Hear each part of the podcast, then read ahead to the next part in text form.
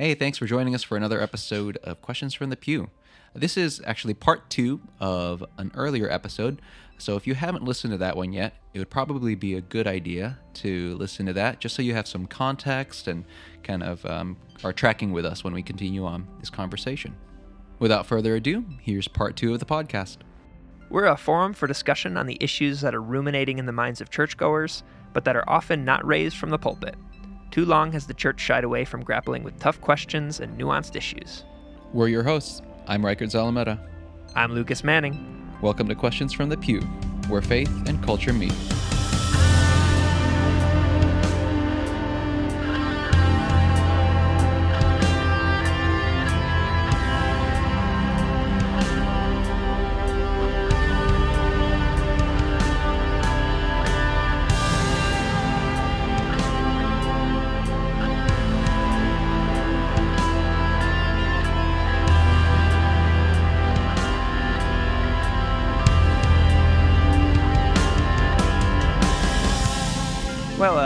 If you won't be offended, I might just go into a quick five by five.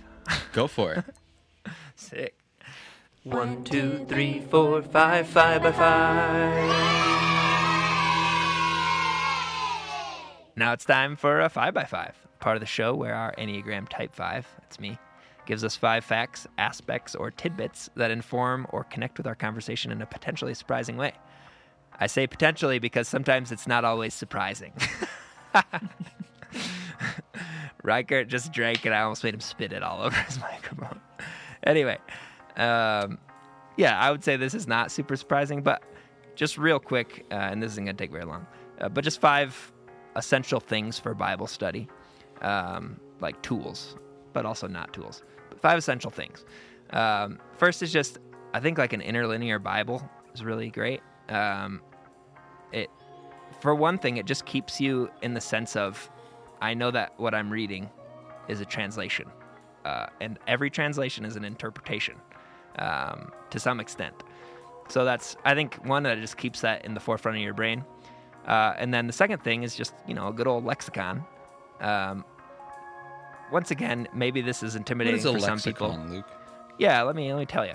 Basically, it's just uh, all so all the the words that are used in the Hebrew Bible or the New Testament are all listed out, and then all their various usages and where they're used in those ways are listed. Uh, and if you're saying, what do you mean a word and its usages? Uh, so if you think about English words, there's various ways that we use them. I'm trying to think of an example. You got an example off the top of your head? Uh, this is a classic one, but love. Love. There you go. Yeah, so there's I can say I love cereal. I can Mm. also say I love my wife. Hopefully those are not the same usages. um, I probably love my wife both like how I love cereal and also like how I would love a loved one. anyway, it's fine. So you see what I'm saying. There's multiple usages. That's what the lexicon does.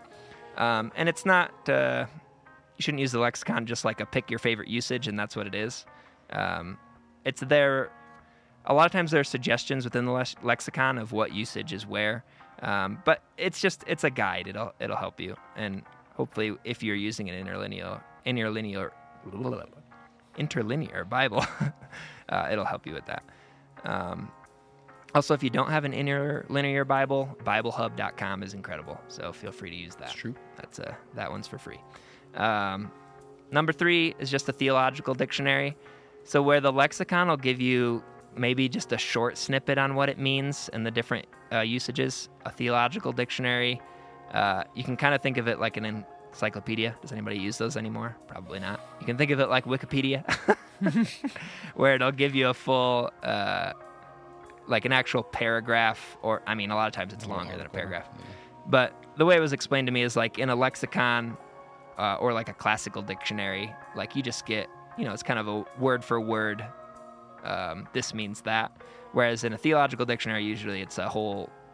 There's a couple paragraphs explaining the the baggage of that word, or you know, kind of its meaning. Just, uh, yeah, I guess baggage is the right right way to go. The baggage of the word, the meaning that's attached to that word. Uh, so that's number three. Number four is just a curious mind. I think that's literally, I think we come to the Bible, we've heard the stories 10,000 times, and we go, I know this story. I don't, it's fine.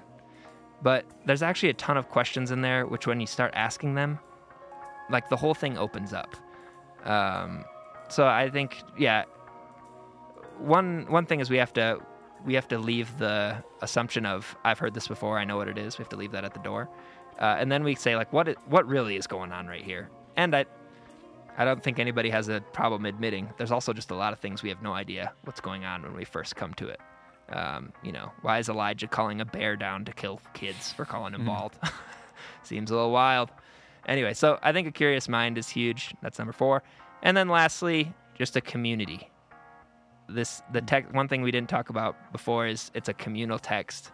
Uh, when it was written, the way that people would receive it, most often, would be in a community setting. It would be read aloud to a group of people. The group of people would then talk about it. Um, so that's uh, that can be a community of people present with you. That's the hope. Uh, hopefully, you can find some Christians who are also interested in the Bible. Uh, but then also the, just the community of saints over the years, and then also uh, Bible scholars who write commentaries. So if you have access to those, those are always helpful. Uh, so yeah, that's that's the five.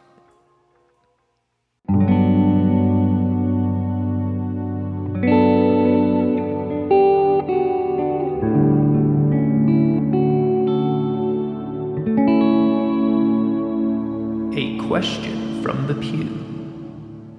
All right, next question. Shouldn't we read the Bible literally? Ooh. In quotation I know. marks, literally. In, yeah, literally in quotation marks. uh, yeah, I mean, I don't know. Do you wanna do you wanna take that one? Yeah. Maybe we can start off with like a talking about a popular understanding of the word literally or literalism. Sure. And I'll approach this very broadly, like within Christian circles and even just popular non faith circles. Like, and this might be a caricature, I guess, but essentially hmm. believing things as they are written without any question of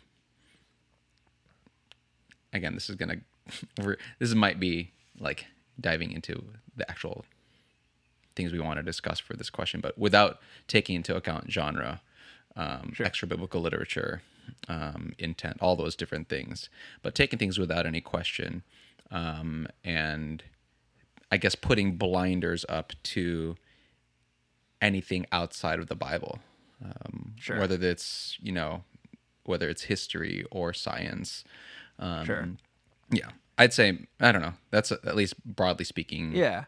i think a popular understanding Sure. of what literalism means Totally. Yeah, and I think like the it what it doesn't mean or I think yeah, sorry, this is this is actually a little bit hard to communicate. I think there's what people are saying, what it actually is, and then there's also what people are not even saying. I think what people are not even saying is that you don't like use literary devices. I think everyone's in agreement metaphors, parables, I don't know, figures of speech. I think we all, when we say read, when people say, why shouldn't we read the Bible literally? I don't think they mean literal in the sense of, you know, kick the bucket. They actually mean kick the bucket. I think literary devices are not on the table for discussion. Um, but yeah, I think literal often to me means like face value. Like it's like so. Um, basically, it's like I read it and that's just what it means. And I think I think you were getting at it in the beginning. Um, it's more about I don't want to, or I'm not gonna do any work to like understand the cultural context. So just what this means in English as I'm reading it is is literally, you know, that's that's what it means. yeah Um, I mean, I hear this a lot. Like, I think a lot of times it's used to kind of defend the more like mythic or miraculous moments in the Bible, um, where it's like it said it had happened. You know, Noah's Ark. It says it had happened. Uh, the seven days of creation. It says it. It happened. jonah Um, getting swallowed by Jonah. It says it, it happened. I mean, there's any number of things like that. Um, yeah. Which I think go ahead. Oh, sorry. Go ahead. no, I mean, I think it gets at a, like a, a very good question about the Bible, which is like, do the events described in the text is that do the do the events matter the most, or is it like the text and like mm-hmm. what the text is saying that matters the most, uh, which I think is a, a good question. I don't know if people would phrase it that way, mm-hmm. but that's what I would phrase from their Yeah. defense. yeah. No, it's. I think. I think you you summarize it well, and and I don't think, I don't think we're saying that miraculous events like the things in the Bible, as described in the Bible, can't happen. Sure. it's right. just a man. Like I mean, the the our whole faith rests on a man rising from the dead, after being crucified and buried for three Right. days. right. If God chose to preserve a man after being, you know, swallowed by a fish, then who's That's to say that can't happen? Uh, We're not putting, a li- but I think what we are saying is, um, is that those assumptions need to be undergirded by what the text itself says, right? So, like the resurrection, for example. Um, some people have have taken that as a metaphor for you know conquering demons or whatever. Uh, Sure. it's a victorious metaphor, which is okay, Sure. fine. If you want to lump it up with a couple of other miraculous events and put that spin on it, fine. But then you also have to take into account the portions of Paul's letters where he says, if Jesus Christ did not rise from the dead, our faith is useless. So what do you do with that? That's scripture sure. confirming like no this historical event as it's described and as you've been told needs to have happened otherwise w- what i'm teaching you our suffering is useless what's the point if it didn't happen so stuff like that is a lot more clear cut in my mind about okay the his, the historicity of that event is vital to the faith and important for an understanding of scripture other Totally. portions I maybe hold with a more open palm, if I can use that phrase from our beloved Yes. Greek teacher. Yeah, Dr. Sauer.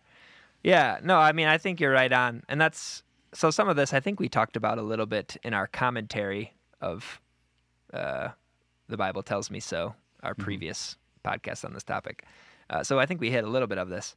But uh, John Goldingay, who is a professor at Fuller Theological Seminary, his understanding has helped me a lot uh, in how I look at like historicity. Uh, and he he would say uh, historicity only matters when it's vital for understanding the meaning of the text. Um, so, for instance, Jonah. Uh, does it change the meaning of the text if Jonah happened or Jonah didn't? Not even a little bit. So that's where it's. I mean, it's cool. It doesn't really matter that much. Um, uh, even Job. I mean, I I don't even know the full conversation around Job, but I would say Job is in that category. Uh, Genesis one through eleven. Uh, he would say that it's like it's describing real events in the sense that it's God created the world. Uh, there's this division between God and man. It causes, you know, violence and, uh, you know, kind of the downfall of man and how we interact with each other. Uh, so, like, all those things are true, uh, but they're kind of just snippets and snapshots. You know what I mean? Uh, and it's, I, th- I think he would say it's not quote unquote pure history, is what he would say, um, which is, I think, what I would say. But then in, in other instances, so those are instances where, you know, the historicity is not vital for the meaning. But then there's other instances. I mean, obviously, like you said, Jesus' death and resurrection, I think it's like pretty vital. Um, the Exodus, the exile, those are like really formative moments. And the, I mean, the Exodus uh, gets like, is used as a, like a marker of God's character all throughout the Old Testament, probably the New Testament. I don't even know. Um, but yeah, so I think those uh, when when history matters to the actual meaning of the text, that's when it's because that's some people will say this is a slippery slope. How do we? Why don't we just say the whole thing is made up or you know whatever this or that? But it's it's not that. It's it, there's no slippery slope. There are clear guardrails, and it's when historicity is vital to understanding the meaning of the text. That's when we have to say, yeah, we this this happened. Jesus did Jesus did die. He did rise again. Um, anyway, that's all. I like that. I like that phrase, guardrails, just because Yes. that um, it gives you a lot of freedom of movement in terms Mm-hmm. of interpretation without without being labeled a you know a heretic for Yeah, yeah. Uh, for not believing in a literal seven day creation as it happened. We can be open to that discussion, uh, at least again, not because of yeah, because of the things that the text says in conjunction with you know scientific knowledge um, historical studies that sort of thing. Um, Right. yeah. I mean, and that's the fun thing is I feel like science actually does help us. Like it helps, it helps us in this endeavor because it's like okay, the for instance the cosmology that's set up in Genesis one with the rakia or whatever the the uh, the dome what's it called the sky dome. Yeah the firmament. And it's like okay like i always the funny thing is growing up we just breezed over this stuff. I like i don't know how i didn't ask questions about it. Because literally it's in day two or whatever he's separating the waters above from the waters below. It's like what did i think he was talking about? But i guess for any listeners who don't know like kind of the ancient near eastern concept of reality is there's a big dome there's water above the dome uh, obviously water below the dome uh, there's little holes in the in the dome which are stars. Heavens up there kind of above the waters above. Uh, sometimes the water comes down as rain through the holes. Uh, and that's kind of the setup of of how they understood cosmology which make it's honestly it's a it's a great theory from their perspective. Um, or it's a great way to understand it. Um, and obviously like that's that's what it's talking about in genesis genesis 1 and like obviously none of us or well i guess there are those flat earthers. We love them we love you flat earthers. But for the vast majority of us i think we're comfortable saying you know we're a, we're a sphere who's orbiting the sun which is another big fiery sphere in space and you know that's our understanding of cosmology. Uh, and so that's just one way of saying or of seeing like you know the descriptions in the bible they're not doing what what we hope or think that they're doing. It's it's not a scientific textbook. It's not even a history textbook. Um, it's not even a theology textbook. Um, so that's it's just it's just a nice reminder that's easy to see that this is a text that is other than what our culture is familiar with. Um, and the historicity question is a it's a interesting place where those cultures kind of rub up against each other Yeah. and there might be some tension uh, but yeah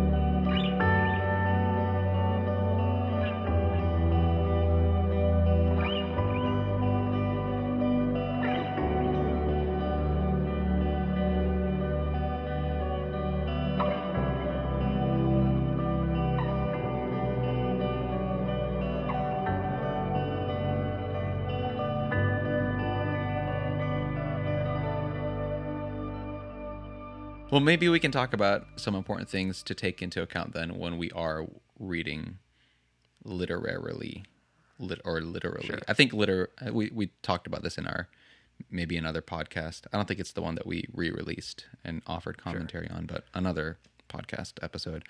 Uh, I think literarily might be a better word to use given the baggage that the word literally has taken on um, in our Sure. modern context.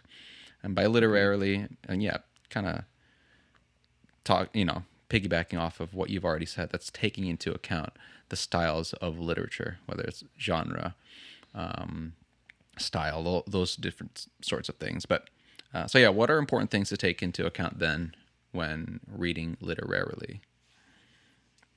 Oh, wow. Yeah, I mean, a lot of what we just talked about, um, at least for me, so I don't want to rehash too much of it. Uh, but obviously, there's like the literary design, so the different like tools and structures that are used within the Bible. Um, Some that come to mind quickly are just like you know, there's uh, chiasms they're called, which are basically like like double and trickered triple decker sandwiches of meaning. so basically like the the two outside buns match and then like, you know, maybe there's lettuce inside the buns that match and then cheese and then the patty in the middle. Uh, and oftentimes that patty in the middle is like the big point that the author's trying to make. Yeah. Whereas usually our culture we do it linearly, so we make our you know three points, and then our big conclusion is at the end. Whereas a lot of times their structure is chiastic, so it's actually in the middle, which is kind of fun. Uh, and just other tools like there's numbers. Uh, certain numbers have connotations, like 40 uh, is like a connotation of testing. So the Israelite Israelites are in the wilderness for 40 years. Obviously, Jesus for 40 days. There's a bunch of other 40s that can't remember off the top of my head. But 40 days, 40 uh, nights. Yes, there you go. Um, seven's another one is like you know completeness, fullness. Um, whenever it's associated to anything, it's like to the fullest extent. You know, so 7 days of creation. I mean, there's so many sevens in the Bible; it's just ridiculous. So, uh, so yeah, there's there's kind of those literary tools that I see. Yeah. Um, yeah, I don't know. Do you want to go off off any of that? Well, um, maybe not as like um, specific, as your examples, but I guess I can, I'll go back to like the whole genre discussion. Um, Sure. And something that we kind of touched on earlier is that the fact that the biblical text weaves in and out of genres within books, um, and sometimes even within smaller sections of those books. Um, so we talked about it earlier, right? You can go from narrative to law code. Uh, you go from narrative to um, to poetry, um, and so Sure. it doesn't announce those transitions, though. Sure. right? Right. Because we've got to take into account, and I guess this is another thing to take into account when reading literarily, is that it's a compiled text. Um, it has it had a, a most likely an oral source, uh, especially with you know the you know, the older sections or the earlier sections of the Bible, and then transcribed to to a written text, which over generations. Uh, within a community of faith, authorized community of faith, it wasn't just some guy in his mom's basement kind of Wikipedia edit, article editing. It wasn't like that. It was much more meticulous and, um, you know, we'd say God ordained uh, and God directed, Spirit directed. Um, but you've got to take all of those things into account as you're reading, uh, right? So you can say, you know, Genesis is is narrative, his historical narrative. Okay, that's great, but that's a very broad brush with which to paint all of Genesis. You've got to take into account the specific sections of Genesis.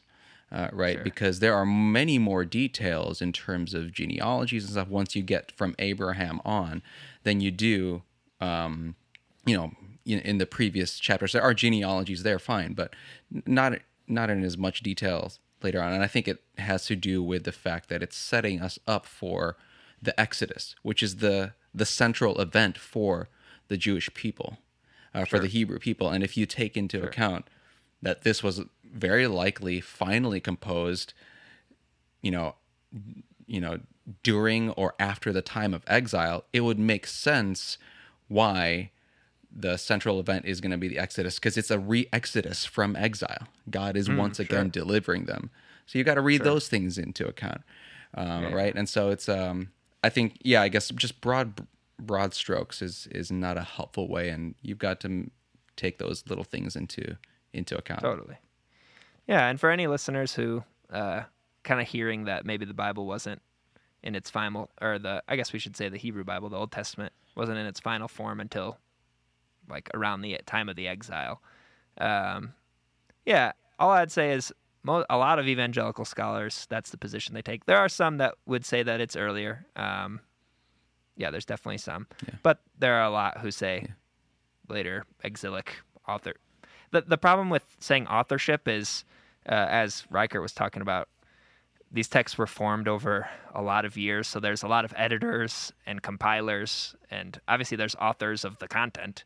Uh, but them coming in, uh, kind of coming into their place in the final form of the text as we have it, took a like a process. It was a process. It Right, didn't. It wasn't some person writing a book like they do Right. now, and then somebody published the book. That's not how it worked. yeah. Well, like think like people say is like, well, I'm reading the the Bible, the Old Testament, whatever, the way Jesus would have read it and interpreted it, which is a good thing to say. That's fair. He's an important person in our faith, and so if we're going to take a model, we should use him as a model. But we should also take into account that the order in which the order of the Hebrew Bible that he had is different from our Protestant Bible Sure. Yeah. Totally. right? So whereas we end with Mike, the book of Micah, you know, Right. which in the Protestant uh, understanding, again with the Old Testament and New Testament, Jesus coming to fulfill um, what was promised in the Old, it makes it makes sense of that narrative because you've got 400 years of silence where God is not speaking through any of the prophets, and then Sure. you pick up again after Micah with the book of Matthew, and John the Baptist is you know declaring that you know God is once again on the move. Uh, and it's, it's it's fulfillment is is in Jesus. Right. That makes sense in that narrative. Yeah, it rides right into it. Also Malachi. Yeah. Sorry, I didn't want to interrupt. Oh, you, sorry. Yeah. but- Did I say what did I say? Micah, but yes, Micah, I'm okay. with you. We'll- it was we'll it's basically the same. It's fine. Malachi, sorry. Um, Yes. But whereas the the the the Hebrew Bible, and this is why we d- we kind of distinguish right the Hebrew Bible and the Old Testament, the Protestant Old Testament. The Hebrew Bible ends with the the fact that the the kingship of the line of Judah, which was broken when it was was conquered, all of a sudden you get a glimmer of hope that it's once again sitting at the foot of you know the exilic ruler. Um, and that's the hope. It's the it's the glimmer of hope of that of once again god might actually do something to restore broken israel. And that's the future it's pointing to. So that's the that's the bible that jesus would have that's the order of the books that jesus would have been. So th- that is i feel like that is not discussed. And so we Totally. read we we assume that jesus you know reading of scripture and the things that he pointed to are the same as again the protestant order. And i'm, it's, I'm not saying it's right or wrong or whatever but just that's something to that's something big to take into account if we're going to use jesus as an example. Right. And the like the interesting thing about like what you're talking about uh is like even like what you're talking about like the order of the books, it's viewing the Old Testament or the Hebrew Bible as like a big literary unit that's like going somewhere. You know what I'm saying? Which I think a lot of times for Christians nowadays, we don't really like we go to the Old Testament and it's like what's going on here? Like I don't see how this is I don't see the connections like I see like Job's an interesting story, Jonah's an interesting story, you know, Moses is an interesting story, but like the Bible is meant to be like read as like a grand narrative. So it's not all narrative in the sense of the genre, but like the whole thing comes together to tell, you know, a story. Um, So I think, I think maybe the first step for a lot of people is just um, developing that like understanding of like, okay, this is a this is a collection that's going somewhere. Where is it going? You know what I mean? Uh, and I would say, you know, spoiler alert, it's going to the Messiah, who we would say is Jesus. Uh, uh, but yeah, I think that one. I, I feel like there's there's not anything I can say to like help you implement help someone implement that. You know what I mean? It's just like a reframing of when you find yourself in the Bible. It's like where am I? Where am I in the grand, you know, the grand narrative that this is uh, spelling out? You know, uh, so it's just something to to be aware of. Which is yeah, I mean, literary. It's I mean, it's what we're talking about. It's reading the Bible literarily as a, you know, a story, um, which I think is huge. yeah Yeah, so as we're uh, as we talked about, kind of in the trailer to this season, the structure's changing up just a little bit. But uh, now we're just gonna do a little segment called "In the Lobby." It's just the, you know, it's the images. you know you're coming out of church, just ask your questions from the pew, um, and you know if you've been to church for any amount of time, or if you grew up in church in like the 90s and 2000s, you know, you spent about an hour in the lobby talking to every person who was there. And you're, mostly you wanted to leave because you were a child, but your parents wanted to stay there.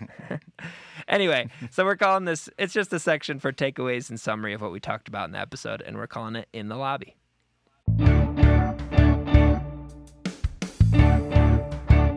In the lobby.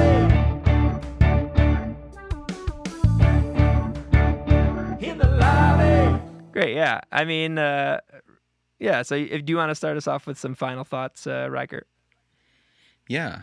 Um, I, mean, I guess broadly speaking, this just, uh, approaching the Bible um, maybe takes a little bit more um, pre work before you actually start diving into it. Um, just like maybe checking what your assumptions are, what your understanding is of the text, because that'll shade the way you approach it, which is which has been the you know the the focus of our discussion today. Um, I'd say that's the most important thing. Not not so much questioning the text, but questioning your assumptions and what um, you know presuppositions you're coming to the text with. Um, Sure. Because if if you don't have that under, I don't want to say under control, but if you don't have a good understanding of that, then you'll be blind to the ways in which you are misunderstanding what the Bible is communicating. Totally. Yeah, agreed. Yeah, I mean, I think you hit the nail on the head. Uh, hopefully, hopefully, we gave you, our beloved listener, uh, just like some things to think about when you're coming to the Bible. Um, yeah, we. I mean, you can go back and listen to what it all was, but talked about it as communication. It's ancient literature. Uh, it's a library. Um, it was written not to us, but it is for us. Um, so you know, all these kind of things to think about.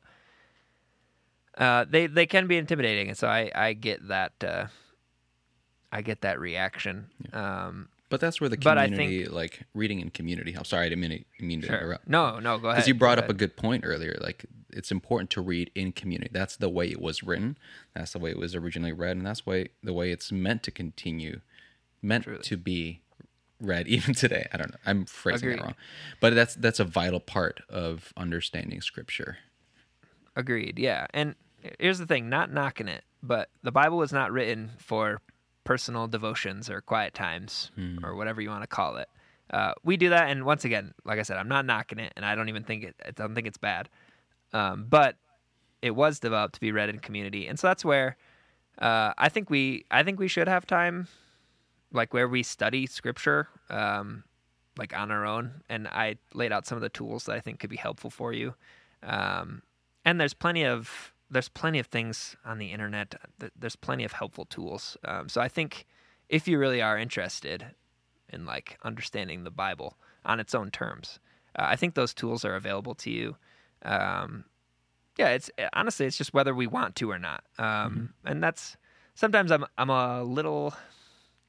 A, just like a little discouraged sometimes at churches where it's like it seems like we just want the we want the preachable we want the preachable moment you know what I mean um, but then in, in other areas, I'm encouraged. Um, the group of, of people I do music with at my church uh, is very like inquisitive about like everything Bible. You know what I mean? So it's it's actually like really fun to talk with them about just like questions and and like yeah, it's just we're just wrestling with this text, uh, but we're not just wrestling blindly. There's actual you know there's I guess rules of engagement, which hopefully we've kind of laid out that that give you guidelines or like we said earlier, guardrails Guardrails, as yeah. you make your way. Yeah.